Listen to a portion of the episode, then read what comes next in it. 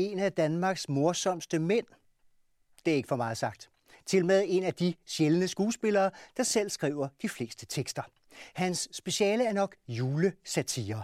Han har sit eget skib at gøre godt med, solidt forankret, ligger det i Nyhavn, opkaldt efter Liva Vel.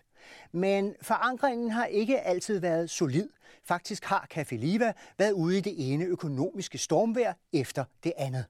Men så tager han på turné, skraber millioner sammen fra fonde og sørger for, at der stort set altid er udsolgt, så der kan komme penge i kassen.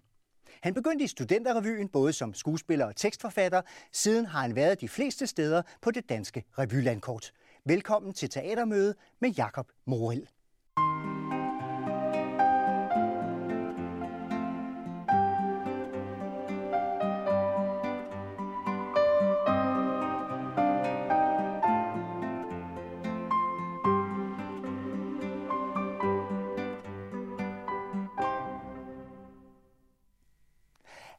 Jeg har jo set på dig i mere end 30 år. Ja. Og som regel grinede godt og grundigt. Har du altid været morsom? Altså også som barn? Øh, ja, jeg ved ikke, om jeg altid har været morsom. Jeg tror, jeg altid har været kvik. Altså hurtig på replikken. Øh, det ved jeg faktisk fra et minde, fra jeg var en 8-9 år gammel, hvor vi var hos øh, min, øh, min mormor. Øh, og så var min grandtante må det have været, øh, spurgte, om hun måtte ryge. Og så røg det ud af munden. Ja, du kan ryge og rejse. Og der har jeg været 8-9 år gammel, og der kunne jeg godt mærke, at stemningen i lokalet blev lidt sådan, det siger man altså ikke. Jeg fik meget skæld ud af min, min mor bagefter, men det afholdt mig så ikke fra at komme med den kvikke bemærkning. Så jeg ved, det der med at være morsom, mere det der med at være hurtigt på aftrækkeren, også nogle gange for hurtigt. Nu er jeg blevet lidt ældre, så jeg er begyndt at tænke mig lidt om, inden den hurtige bemærkning kommer. Men det er jo også et, et tit i forskellige sammenhænge, både øh, private sammenhænge, men vi laver også hvad hedder det, noget øh, bestyrelsesarbejde og sådan noget. Der kan den, den hurtige turnering, og det gælder jo også for teateret, øh, den kan skabe øh, den befrielse, som et grin giver. Og det er jo enormt vigtigt, især i teater, øh, at, at der lige kommer, øh, midt i tragedierne for eksempel, at der lige kommer den der forløsning, øh, lidt som at have sådan en uh, amuse-bouche til et, uh, et, uh, et stort måltid, at man lige har den, der hedder, huh, og så tager vi fat i det hårde igen. Ikke? Ja. Begynder din teaterkarriere i Studenterrevyen, eller er du også den flittige skolekomediespiller? Min teaterkarriere begynder faktisk tilbage, da jeg er en 7-8 år gammel hvor øh, at min mor havde en, øh, jeg tror en drøm. Hun var faktisk med til at, øh, øh at lave fiolteatret tilbage i 60'erne. Hun ville gerne være, øh, hun ville gerne være sceneinstruktør. Øh, og der var, dengang var der to måder at blive sceneinstruktør på. Enten så kunne man komme på teaterskolen, blive skuespiller, og så på et tidspunkt blive instruktør.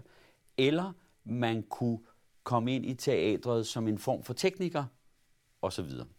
Og hun var med til at, øh, ja, det siger hun i hvert fald, nu skal man altid passe på, hvad ens forældre siger, fordi historierne bliver bedre og bedre.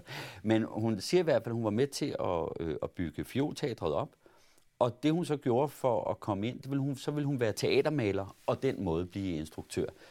Øh, så hun, øh, hun begyndte faktisk at, at, at, at blive maler, almindelig maler. Nå, lang historie om hende og hvorfor, men det gjorde så i hvert fald, at hun meldte mig til noget drama, tilbage i starten af 70'erne, har været to eller 73, øh, som jeg tror, det hed Sankt Kjelds Teater.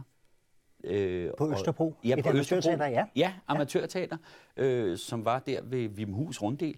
Øh, og der gik jeg i to-tre år øh, og lærte at bære en kuffert, så det så ud, som om den var tung, og alt sådan noget. Så der startede det.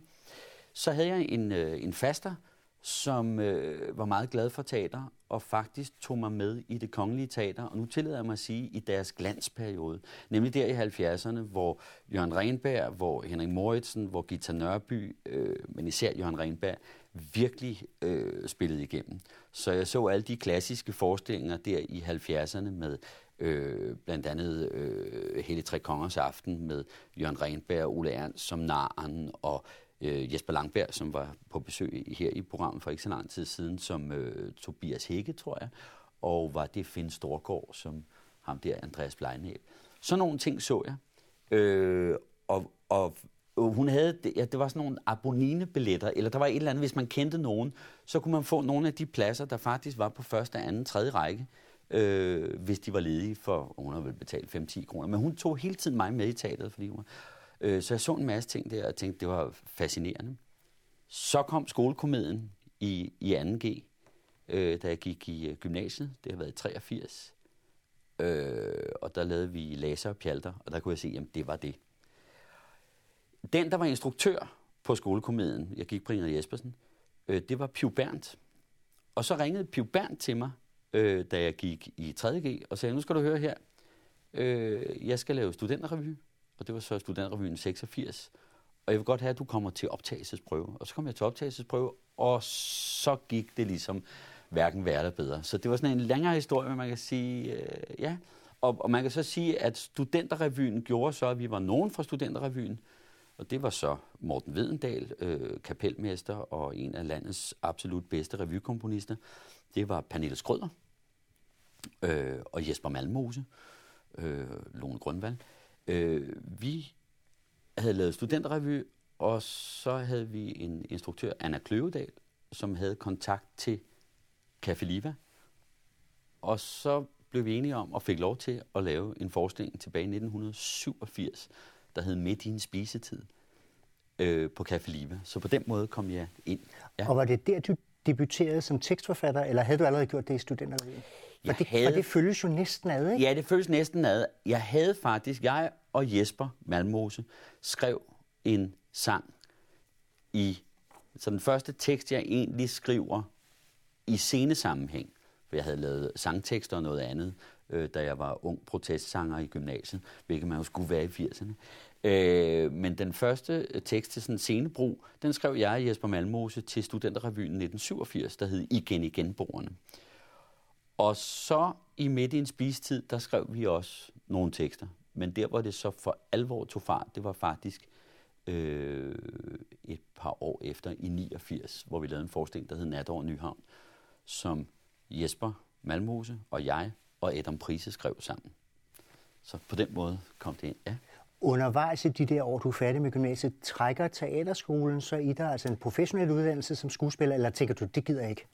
Ej, der skete det rent praktisk for mit vedkommende, hvad teaterskolerne angik. Det var, at øh, Piu Berndt igen, hun sagde, øh, og, og det ligesom lå i luften, øh, de folk, som jeg var sammen med i den første studenterrevy, det var blandt andet også øh, Nicoline Møller, øh, det var Bolette Skrøder, og det var Peter Gansler, øh, for eksempel.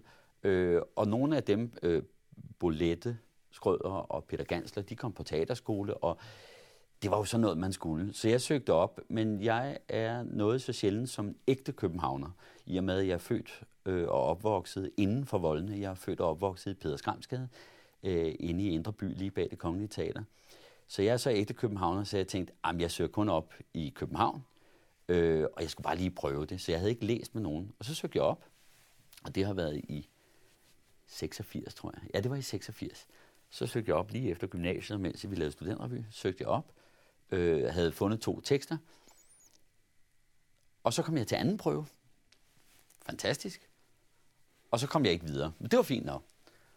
Og jeg havde ikke læst med nogen. Så sagde folk, nu skal du så, nu har du prøvet det, nu skal du give den en skalle. Så året efter 87, jeg havde for travlt med at, at tjene penge og alt muligt. Og det var så også noget andet. Jeg var begyndt at arbejde, og det er jo det dummeste, man kan gøre efter gymnasiet. Det er at begynde at arbejde, fordi så lærer man at tjene penge. Så det der med en videregående uddannelse, det er lige pludselig ikke særlig, øh, hvad hedder det, attraktivt. Øh, men så søgte jeg op igen i 87, og jeg havde ikke taget mig sammen til at læse med nogen, og jeg skulle i hvert fald ikke søge ind på Odense eller Aarhus, for tænk, hvis jeg kom ind og skulle flytte fra København, det kunne jeg slet ikke holde ud. Øh, så jeg søgte op igen. Og så synes jeg, det var gået så godt i 86, så jeg tog da de samme to tekster. Fordi det var jo gået meget godt. Så søgte jeg op. Så ville de ikke se mig igen. Andet end til første prøven. Så tænkte, jeg, det var noget pjat. Så kunne de da, jeg undskyld mig, rende mig. Så i 89, op til 89, så blev jeg ringet op af flere, blandt andet Piu Bern, som sagde, prøv en gang at høre, nu skal du tage dig sammen, for du skal ind på teaterskolen, fordi det er lige dig, og nu skal du læse, og her har du telefonnummeret til uh, Lene Vasegård, skuespiller, og så ringer du til hende, og så læser du med hende, og så tager du dig sammen. Ja, ja, det var i 89. På det tidspunkt var jeg begyndt at arbejde på Liva, og var for, faktisk holdt op med, my day job, fordi jeg var begyndt øh, at kunne tjene penge, dels på arbejde på Liva, ikke så mange penge der, men jeg var også begyndt at være publikumsopvarmer. Så lige pludselig, så, så levede jeg faktisk af det, jeg gjorde. Så da jeg igen gik op i 89, så tænkte jeg, jamen de to tekster kan jeg jo godt.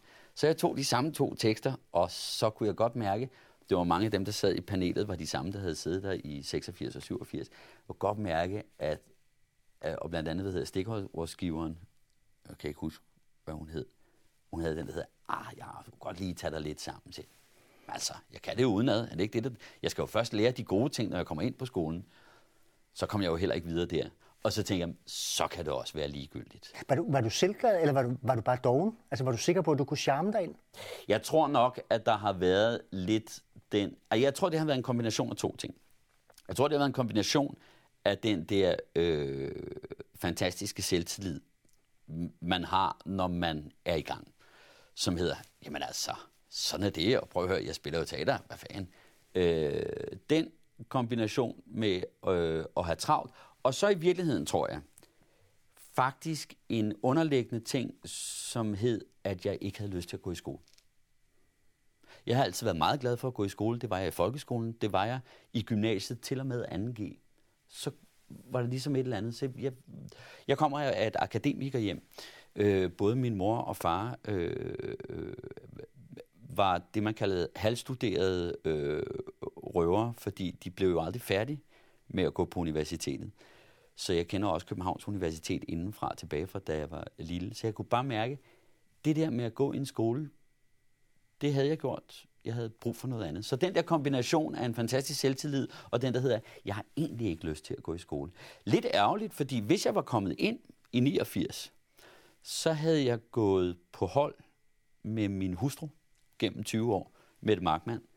Men det er nok meget godt, fordi hvis vi havde gået på hold sammen, så er jeg ikke sikker på, at vi var endt med at, at finde hinanden, da vi var omkring de 30. Så heldig uheld, og men uh, lidt dogenskab har der sikkert også været inde over. Ja. Det tror jeg, at de fleste, der ser din produktivitet i dag, vil sige, dogen, det er han i hvert fald ikke. Nej, Nej, men det er interessant det der med, med produktiviteten. Fordi det er rigtigt, det, det virker som at holde dig op, han er travlt osv. Øh, men jeg husker, jeg snakkede med Jesper Klein for nogle år siden. Øh, Jesper Klein, som faktisk øh, er en af mine store danske helte øh, inden for teater. Og jeg mener virkelig inden for teater, fordi han var meget alsidig. Man troede kun, han lavede klyderne og fisseballade, men han var meget alsidig. Og, og jeg lærte ham at kende, og lærte også, og nåede faktisk også at spille forestillinger med ham. Eller spille en forestilling med ham. Og så sagde han, ja ja, det der med, at vi er så produktive, det har jo i virkeligheden noget at gøre med en stor dogenskab. Så hvad mener du? Så sagde han, jo, vi arbejder jo med deadlines, når vi skriver. Og vi er jo altid for sent på den. Vi skriver jo altid i sidste øjeblik. og så virker det, og da alle deadlines tit falder oven i hinanden, hvis det for eksempel er revysæson, så ligger alle deadlines oven i hinanden, men også alle andre ting, så virker det lige pludselig som om, hold da op, nu skrev han det, nu skrev han det, nu skrev han det. Øh, så, så der var, altså det der med produktiviteten er jo, er jo en blanding af det der med, at når så alle tingene kommer ud på én gang, så tænker man, hold da op, hvordan når han alt det? Øh, så er der en anden ting i det, som har noget at gøre med, at i og med, at jeg ikke har gået på teaterskole og ikke har det netværk, var jeg jo nødt til at bygge mit eget netværk. Og så lærte vi faktisk, da vi lavede den forskning, der hed Nat over Nyhavn på Café Liva i 89, der var det faktisk meningen, og vi havde kontakt til Jesper Jensen og Claus Rifbjerg, fordi vi tænkte, øh, de var jo med til at lave studentrevyen Gris på Gaffelen i starten af 60'erne.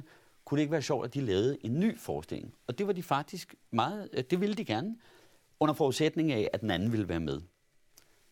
Og vi havde det næsten hjemme, men så skulle Claus Rifbjerg, han skulle øh, et halvt år til Spanien og bo. Eller han var bare ikke hjemme.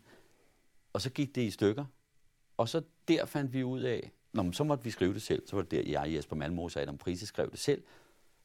Og så sker der jo det, når man så begynder at skrive, øh, så lærte jeg jo den, der hedder, hvis jeg ikke får noget tilbud, så laver jeg noget selv.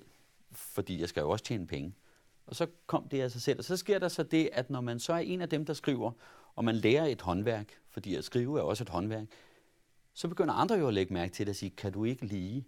Så på den måde sådan, det er sådan igen tilfældigheder kombineret med også at være nødt til, øh, fordi jeg ser jo teater også som øh, det er jo også et arbejde, det er jo også en virksomhed. Liva er en virksomhed, der er folk, der skal have løn osv., og, og det kan de kun komme, hvis der kommer folk i teateret, og ved at man producerer. Det var en lang snak om det, men jeg tror, jeg kom rundt om det. Ja. Du har været direktør for Liva i 19 år nu, siden 99, ikke? Gud død med. Om et år, så har jeg faktisk været direktør for Liva i 20 år. Det havde jeg ikke set komme. Ja. Det er et skib i stormvær nogle gange, ikke? Nogle gange. Det har det altid været.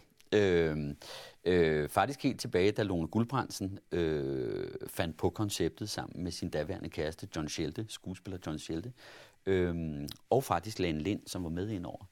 Øh, allerede da det startede, har det været i stormvejr, også fordi, at det jo ligesom som cabaret-scene har ligget lidt uden for øh, de gængse støtteordninger. Men, men det gør så også, at på Liva er der jo den, der hedder, at man øh, som en af de få scener øh, i landet, ud over revyerne, øh, spiller på døren. Det vil sige, at ens indtægt er afhængig af, at der kommer publikum. Jeg siger ikke, at alt teater skal være sådan, øh, hvilket det heller ikke er. Øh, men det er meget sundt, der er sådan nogle steder. Fordi der sker også det, at folk kommer med deres hjerteblod. Men det gør så også, at det hele tiden... Åh, der, er, der er jo nogle regninger, der skal betales, og det er noget med at få det til at balancere. Og der er det rigtigt nok, der har der været stormvær. Der har været stormvær i forbindelse med, at den gamle båd, som blev hugget op i 2007, simpelthen ikke kunne mere. Nå, så skulle man finde midler til en ny båd. Det lykkedes os at lave en, øh, en ny båd med fondsmidler og med noget støtte fra Kulturministeriet. Så kom der en ny båd, og altså, der har hele tiden været... Jeg har haft det meget som at være direktør på Liva. Der har jeg haft det sådan gennem faktisk næsten... Ja, faktisk alle årene. Øh, fordi da jeg overtog Liva, der var der stormvær, fordi der var noget med noget økonomi og så videre. Øh, kæmpe med det og få økonomien til at balancere igen. Og jeg har hele tiden haft det sådan, at det var som at bestige et bjerg. Og hver gang man havde bestiget bjerget, så stod man op på toppen af bjerget, kiggede ned og sagde, så vendte man sig om, og så, oh, så var der et endnu større bjerg lige bagved. Sådan har det været hele vejen igennem. Det har trukket veksler, øh, personligt og også øh, ægteskabsmæssigt og så videre. Men nu er jeg heldigvis kommet til dertil, altså, man skal jo heller ikke gøre det værre, end det er. Jeg bor ikke i Aleppo, så man må altid, øh, når, når, når tingene øh, ser voldsomme ud, så skal man lige sætte tingene i perspektiv. Ikke? Øh, men et eller andet sted tror jeg måske også, at jeg fungerer godt i stormvejr. At det, det er simpelthen en adrenalin, det giver mig at sige, jamen, øh, og, og, og bide det sammen og sige, bruge bruge det raseri, man også kan få, hvis for eksempel døre bliver lukket for en, eller man synes, man bliver uretfærdigt behandlet. Pas på ikke at lade det gå for meget ind. Spørg min kone om det, det har jeg gjort. Men, men også bruge den øh, energi, der ligger i at blive rasende, til at så komme ud med noget. Så Kulturministeriet skal ikke komme med nogle millioner til Café Jo, Nå. men øh, jo ikke Kulturministeriet, men Statens Kunstfond skal. Øh, fordi øh, Statens Kunstfond skal, øh, skal støtte øh, Café Liva, fordi Café Liva er exceptionel. Det er den eneste faste cabaret-scene i landet. Øh, og varetager derfor øh, en genre, som også bliver varetaget andre steder, men er det eneste teater i landet, som har det klare brand. Og så producerer vi utrolig meget, og det vi producerer, det er kunstnernes eget hjerteblod. Det er ikke mig. Jo, jeg laver også mange forestillinger dernede, men det er ikke mig, som laver. Det er ikke kun en enmands her. Det er også en, et sted, hvor, øh, hvor øh, kunstnerne, og det vil sig dramatikere, det vil sig øh, skuespillere, det vil sig instruktører, men det vil sig også øh, kapelmestre og komponister, kan komme ned og sige, vi har en idé, og så får de stillet det hele til rådighed. De er ikke garanteret en løn, det er de, hvis der kommer publikum, og det er vi ret gode til efterhånden. Men, men det er godt at have sådan nogle steder, fordi det, det giver noget andet energi. Og vi er et af de eneste steder. Og vi skal som en ikke støttes i hoved og bagdel. Vi skal bare støttes på den måde, at jeg ikke behøver at tænke på, hvordan betaler jeg huslejen om et år. Fordi når jeg skal bruge for meget tid på at tænke på det, så tager det jo fra den planlægning, der kunne være, hvor man kunne sige, og det her, det er vores idéer de næste fem år med muligheder for sådan noget. Derfor skal vi støttes. Men vi skal ikke støttes med flere millioner. 300-400.000 er rigeligt.